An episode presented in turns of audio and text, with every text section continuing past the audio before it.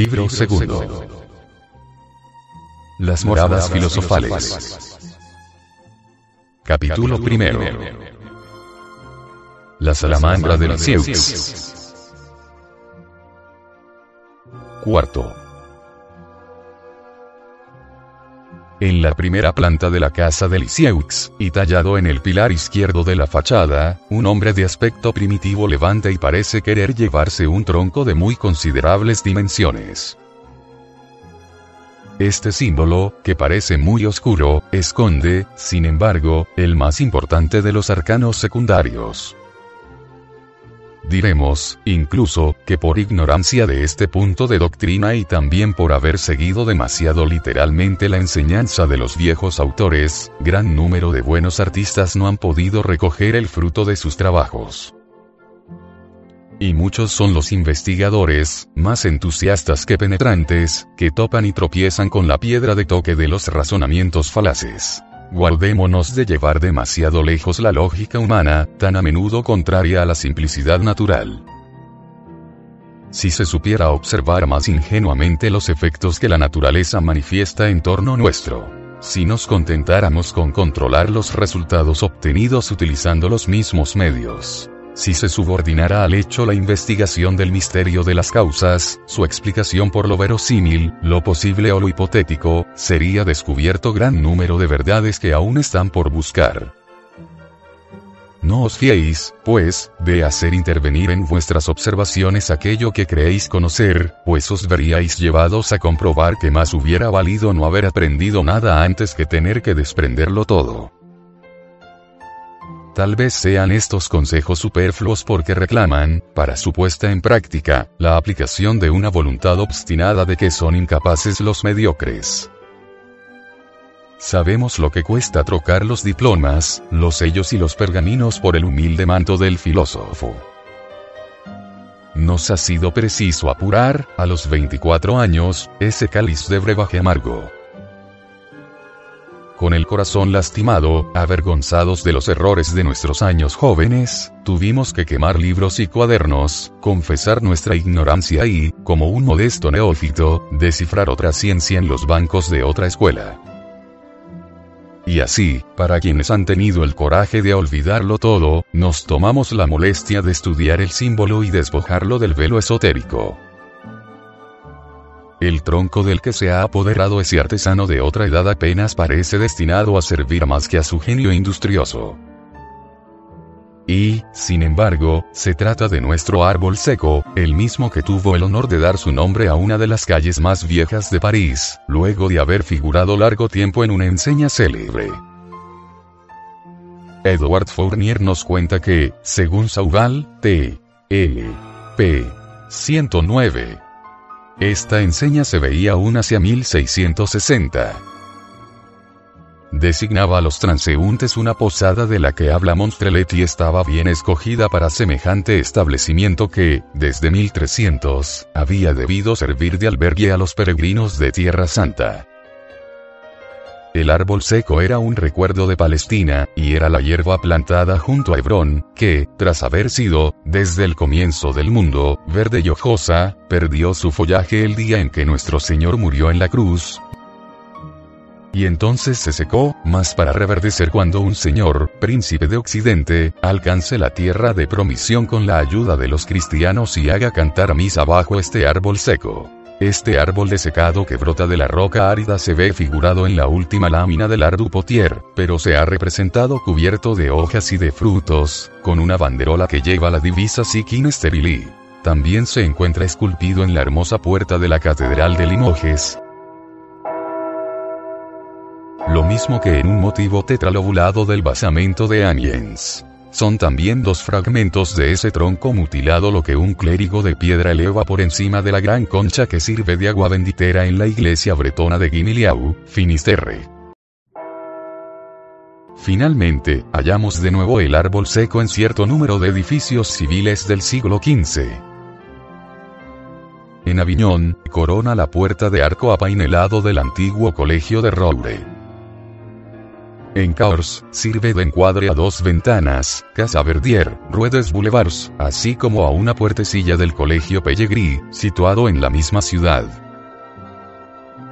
Tal es el jeroglífico adoptado por los filósofos para expresar la inercia metálica, es decir, el estado especial que la industria humana hace tomar a los metales reducidos y fundidos.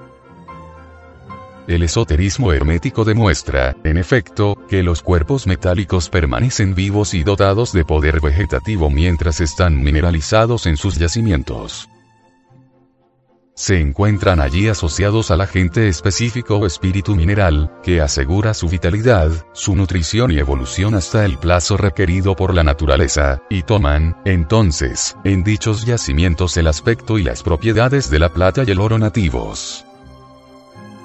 Llegado a esta meta el agente se separa del cuerpo, que cesa de vivir, se convierte en fijo y no susceptible de transformación aunque permaneciera en la Tierra muchos siglos, no podría, por sí mismo, cambiar el estado ni abandonar los caracteres que distinguen el metal del agregado mineral.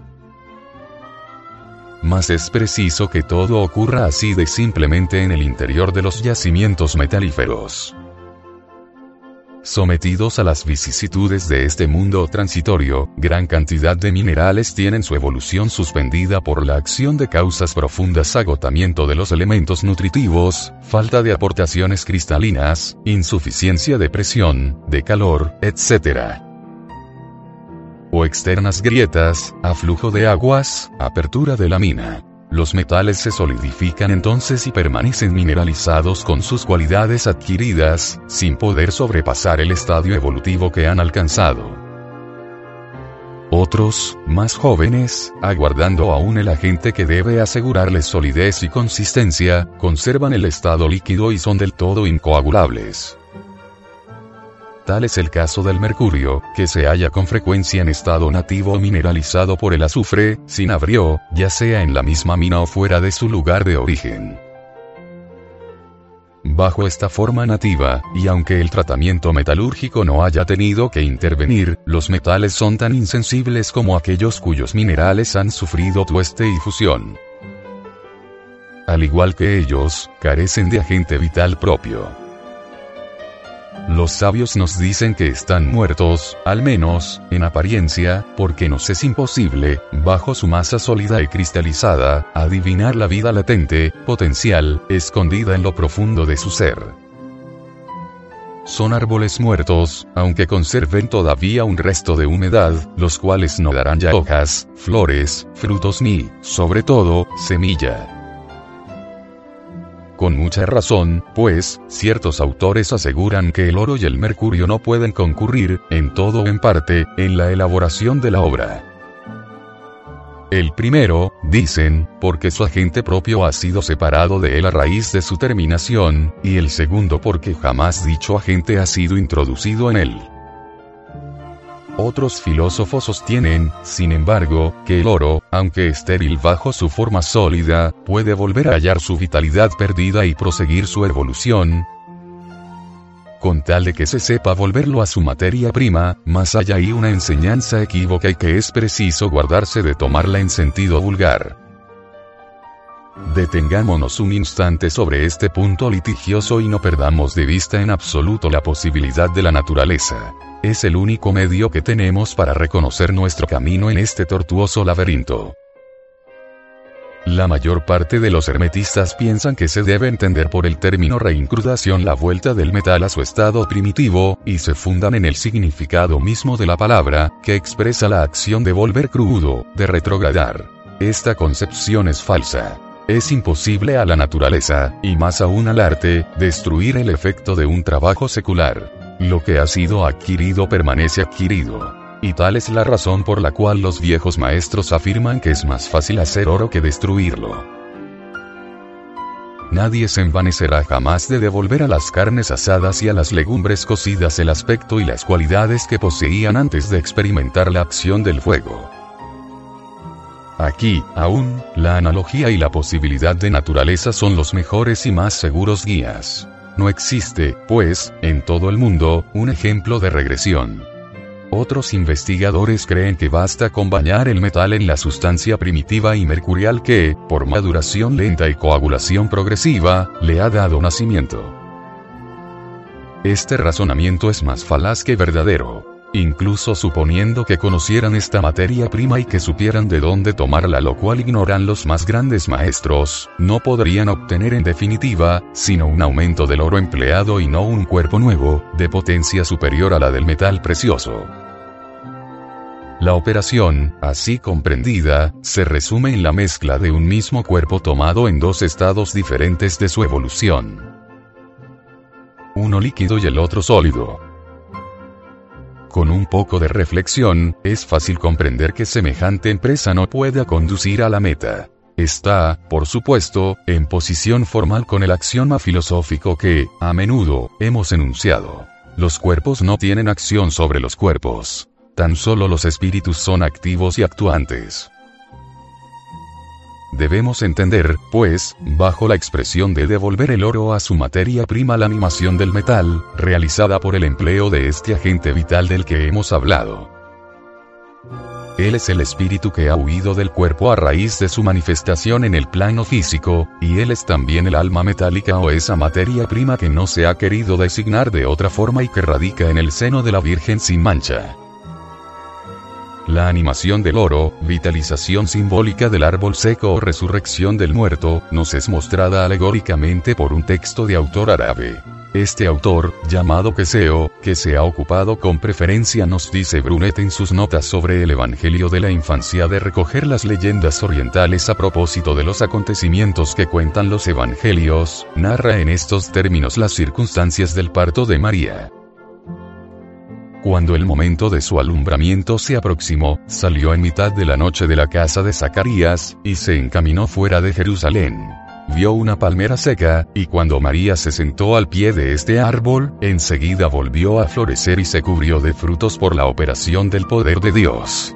Y Dios hizo surgir al lado una fuente de agua viva, y cuando los dolores del parto atormentaban a María, ella estrechaba con fuerza la palmera con sus manos.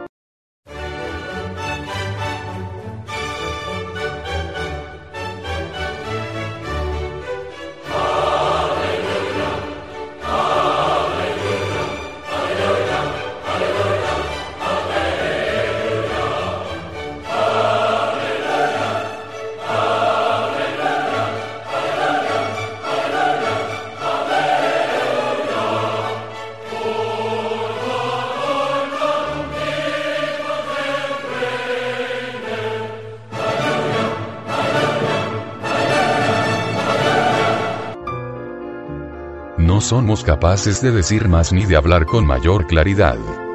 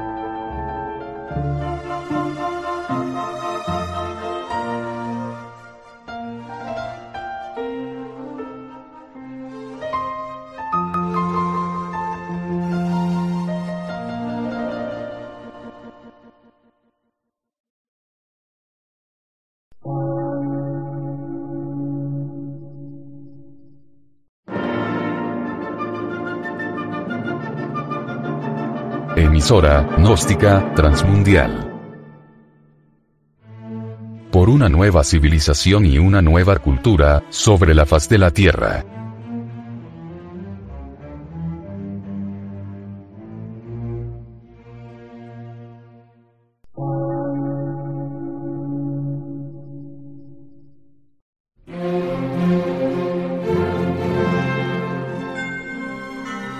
De radiodifusión, científico, artístico, místico y filosófico, de la Asociación Colombiana de Centros de Estudios Gnósticos, Antropológicos, Psicológicos y Culturales. A. C.